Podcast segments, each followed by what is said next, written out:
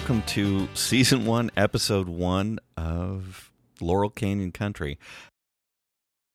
I'm so happy that you're listening to this podcast. It has been a labor of love for me for a while doing all of this research, reading a bunch of different books and watching a bunch of interviews. So I'm really happy that I'm finally just doing it and getting this out there. And I'm really happy to have an audience, even if it's only a handful of people that might be listening. Like I said, this podcast is really going to focus on the country rock scene that grew out of Los Angeles in the late 60s and also kind of my journey with discovering this music. I grew up in a fairly conservative home. I can specifically remember wanting to watch TV shows like Solid Gold as a young kid, and my father turning off the picture so I couldn't see the Solid Gold dancers. He was fine with the music. He just didn't want me to see the scantily clad girls. And that was okay. I was a young kid. I just wanted to hear the music. I loved all forms of music growing up. The TV show I was allowed to watch, however, was Hee Haw, and we would often watch that as a family. So I can remember seeing Johnny Cash and Buck Owens and Roy Clark all performing on the show, all of the cheesy jokes and little skits that they would do, and just being thrilled that I got to watch this every weekend as a kid with my family. My parents' record collection consisted of a lot of folk music the Smothers Brothers, the New Christy Minstrels, and Peter, Paul, and Mary. My dad liked to listen to the old time gospel hour on Saturday mornings. Hank Williams, the Louvin Brothers, all of these classic Southern acts singing hymns and gospel songs. So maybe that's what eventually drew me to country music, drew me back to this Laurel Canyon scene. I don't know. So when you're talking about this music that grew out of Laurel Canyon and this Laurel Canyon country sound, where do you go to find the beginning? Guess, starting with the beginning, maybe one of the most influential and seminal Laurel Canyon country bands of all time. It contained founding members of the Eagles, the Byrds, the Flying Burrito Brothers, Hearts and Flowers. Their influence is still felt in Americana circles to this day. And in fact, the songs from their first record can still be heard at any bluegrass festival anywhere around the world. But if I'm honest, that's because all of the songs they ever recorded were in the public domain for contractual and financial reasons. Talking, of course, about the world famous Scottsville Squirrel Barkers. If you've never heard of the Scottsville Squirrel Barkers, that's okay. I hadn't heard of them either until I read Chris Hillman's autobiography, Time Between. So I guess we start the story of Laurel Canyon with Chris. Chris Hillman was born in Southern California in December of 1944. He's the third of four children, and he grew up in the little town of Rancho Santa Fe, about 100 miles outside of Los Angeles. All the descriptions and interviews I've read, it was somewhat of a Western suburban paradise homes were designed to look like an early Spanish settlement. The area even had guidelines set down by the town to keep the style of the buildings similar. As a baby boomer growing up in this scenic little western town, it really fueled Chris's love of all things cowboy. There was a former silent film star named John Robertson who lived in town and would ride to the post office on his horse with his long white handlebar mustache flowing in the breeze. Hillman had a horse as a young kid, and he and his classmates would often ride their horses into school and uh, hitch them up in the back of the school. It was a really idyllic cowboy way of life for a baby boomer kid growing up in the 1950s. As Chris grew older, his love of all things cowboy began to wane. He began to find a love for music. His parents loved music, and growing up, there was music in his house all the time. Count Basie, Duke Ellington, Louis Armstrong, and Benny Goodman. Elvis arrived on the scene when Chris was in fifth grade, and it was a huge cultural shift. He collected the 45s, and his teacher even let some of the kids bring their records into class for dance parties during school. When Chris's older brother left for college in 1956, Hillman inherited his brother's 45 record player. Chris began buying every new single he could Chuck Berry, Little Richard, the Everly Brothers. But the music bug didn't really hit him until his older sister, Susan, came home from college with her collection of folk records. It was the late 50s, and the folk music boom was in full swing. Chris discovered his sister's collection of Pete Seeger, Woody Guthrie, Lead Belly, and the like. This is the time, too, that the Kingston Trio were in the Billboard Top 40 singing songs like Tom Dooley, and you just couldn't escape the folk music boom. Around this time, Chris discovered the new Lost City Ramblers from one of his sister's records, and that was it. Chris Hillman had to get a guitar. After pleading with his mom to buy him a guitar, he finally got one on a shopping trip to Tijuana. For $10, Chris got his hands on a cheaply built acoustic. He spent his time trying to learn the songs on all these records he was collecting and all of the records in his sister's collection. After less than a year, he had learned enough on that little guitar that he got his mom to take him to an actual music store in San Diego, where for the princely sum of a $100, he purchased a brand new Goya nylon string acoustic guitar. As Chris grew as a guitarist and a musician, his love of old time music, and in particular bluegrass music, blossomed too. It started with the new Lost City Ramblers, like I mentioned, but it led to other bluegrass bands, and soon the nylon strings on that Goya just didn't work. He couldn't make it sound like Lester Flatt's Martin Flat Top. After destroying his Goya nylon string guitar, trying to put steel strings on it, he needed a new instrument. On one trip to San Diego with his brother in law, Chris found an old Epiphone flat top acoustic guitar in an antique store. $50 and two payments later, it was his. Reading Chris's story about discovering folk music and destroying a nylon string acoustic guitar, trying to turn it into a steel string, was very relatable. When I was about 15, I got the bug to start playing guitar. The only guitar in our house was an old nylon string that my grandparents had bought for my mother as kind of a joke gift. It was a $20 garage sale special. I put some nylon strings on it and dove into my parents' record collection. While my friends were discovering bands like Led Zeppelin and Pink Floyd in their parents' record collection, I had Peter, Paul, and Mary and the new Christy Minstrels. So for that, the acoustic guitar worked fine. Really easy to learn these songs with my little Mel Bay chord book. That started me down the path. Not long after doing that, I went to a friend's house and decided that the nylon strings were too quiet. It didn't sound like I wanted it to sound. So I put a package of steel guitar strings on that nylon string guitar, and within a few weeks, the neck had bowed, the bridge had pulled up, and I had completely destroyed that $20 garage sale special. But that was just the start of my musical. Anyway, back to Chris.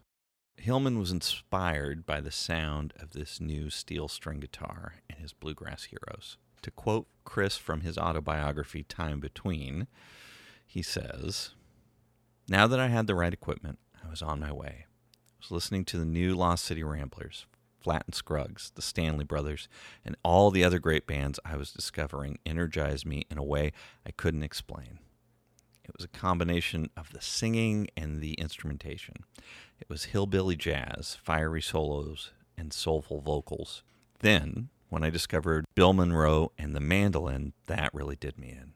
The mandolin hit a nerve like nothing else I had ever experienced in my life before. I had to learn how to play. I was still working on my guitar, having moved to a flat pick instead of using my fingers to play rhythm, but I couldn't stop myself from adding another instrument to the mix. I started out with a few rudimentary chords on an old Italian bowlback mandolin I'd picked up somewhere. At least I had something to get me started, but the real prize was staring at me from a shop window of a small music store in Encinitas called Singing Strings. It was a brand new Kay mandolin that slightly resembled the high end Gibson F models that would remain years away from my grasp. So it's 1960 now. and the folk music revival is in full swing. Chris is now a bluegrass junkie and meets another high schooler named John McLaren, who is as serious a picker and singer as Chris. They started learning songs and jamming together. Chris would spend all his free time, as most of us burgeoning teenage musicians do, playing and practicing. Soon after meeting John, Hillman discovered that the school janitor played guitar as well. Janitor Bill Smith was the real deal in Chris Hillman's eyes. Smith was from Arkansas and he played and sang with a small local country band. He taught Chris not just about bluegrass and hillbilly music, about country music as well. I know that Bill turned Chris on to a new singer he had never heard of, Buck Owens, in Bakersfield, California.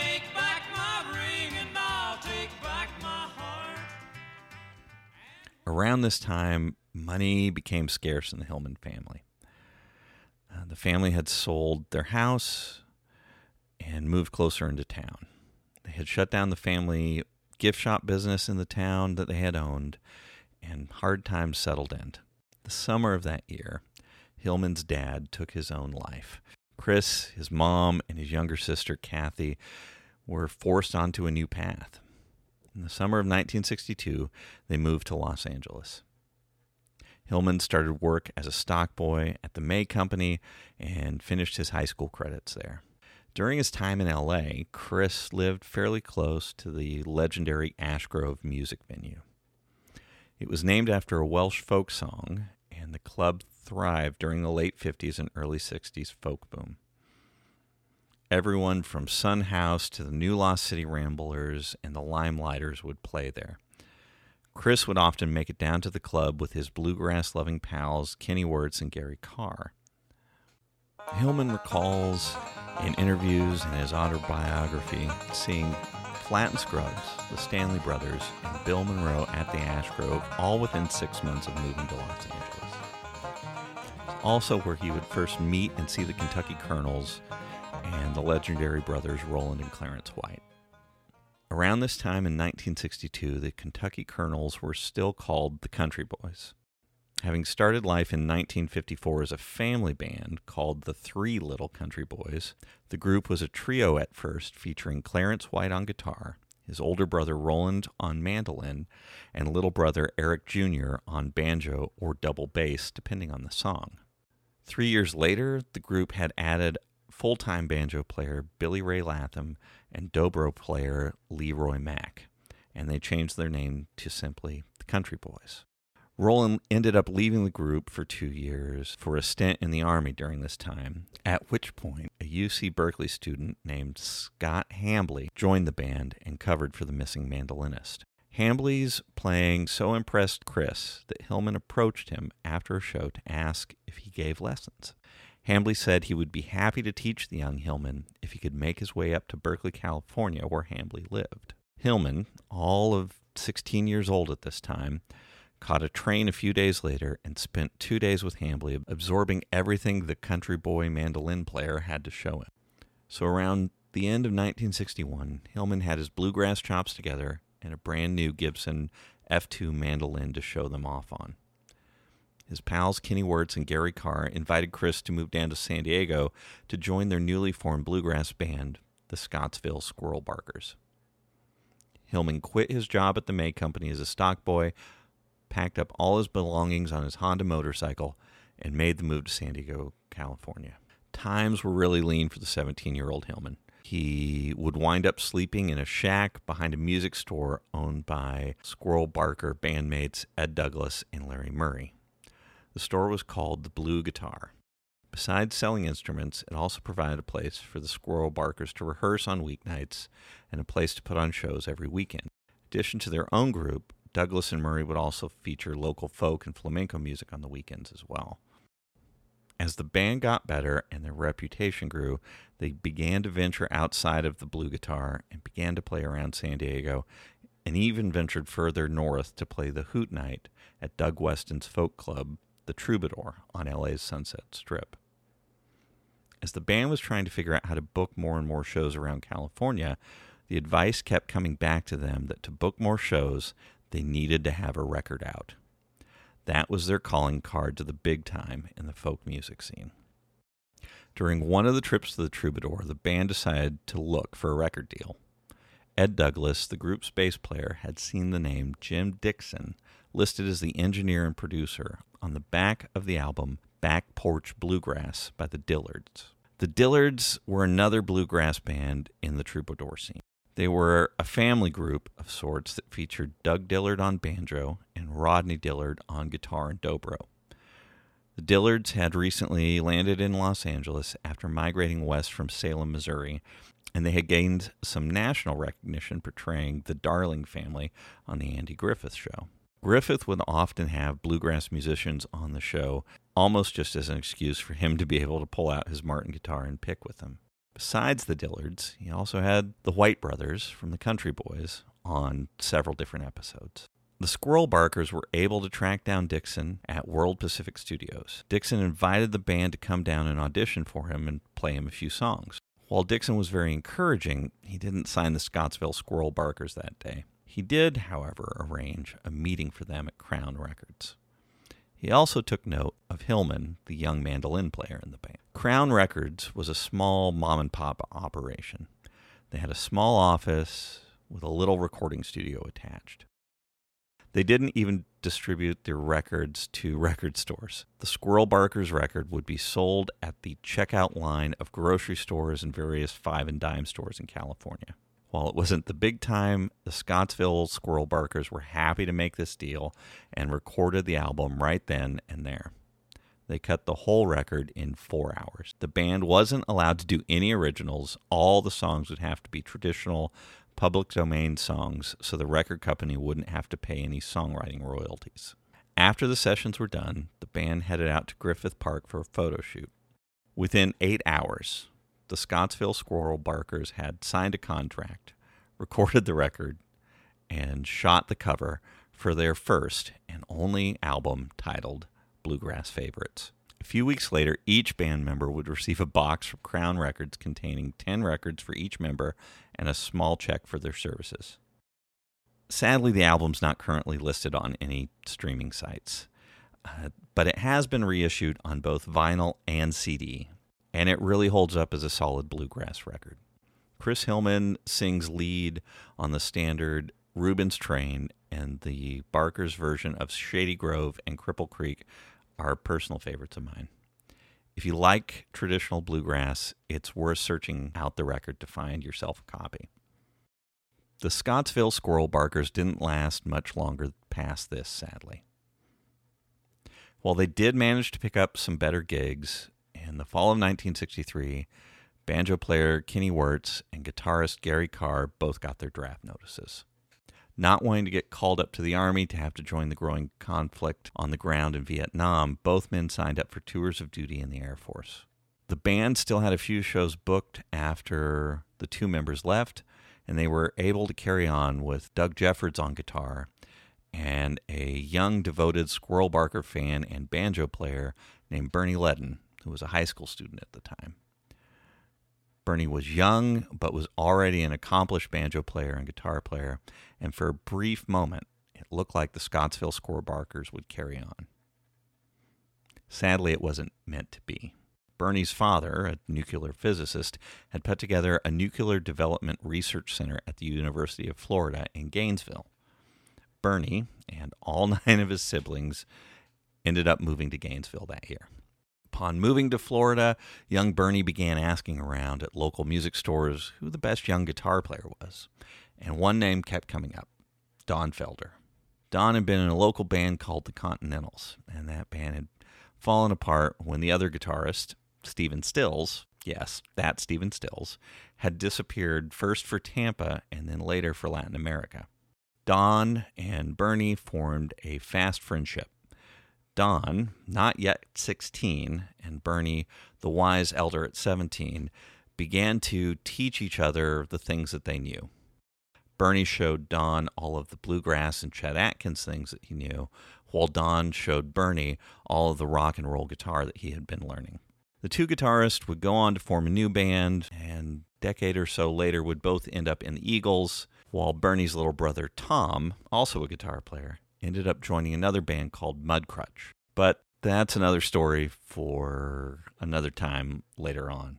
Chris Hillman, meanwhile, was still in California, but now without a band, without a job, but he's still obsessed with bluegrass music. That's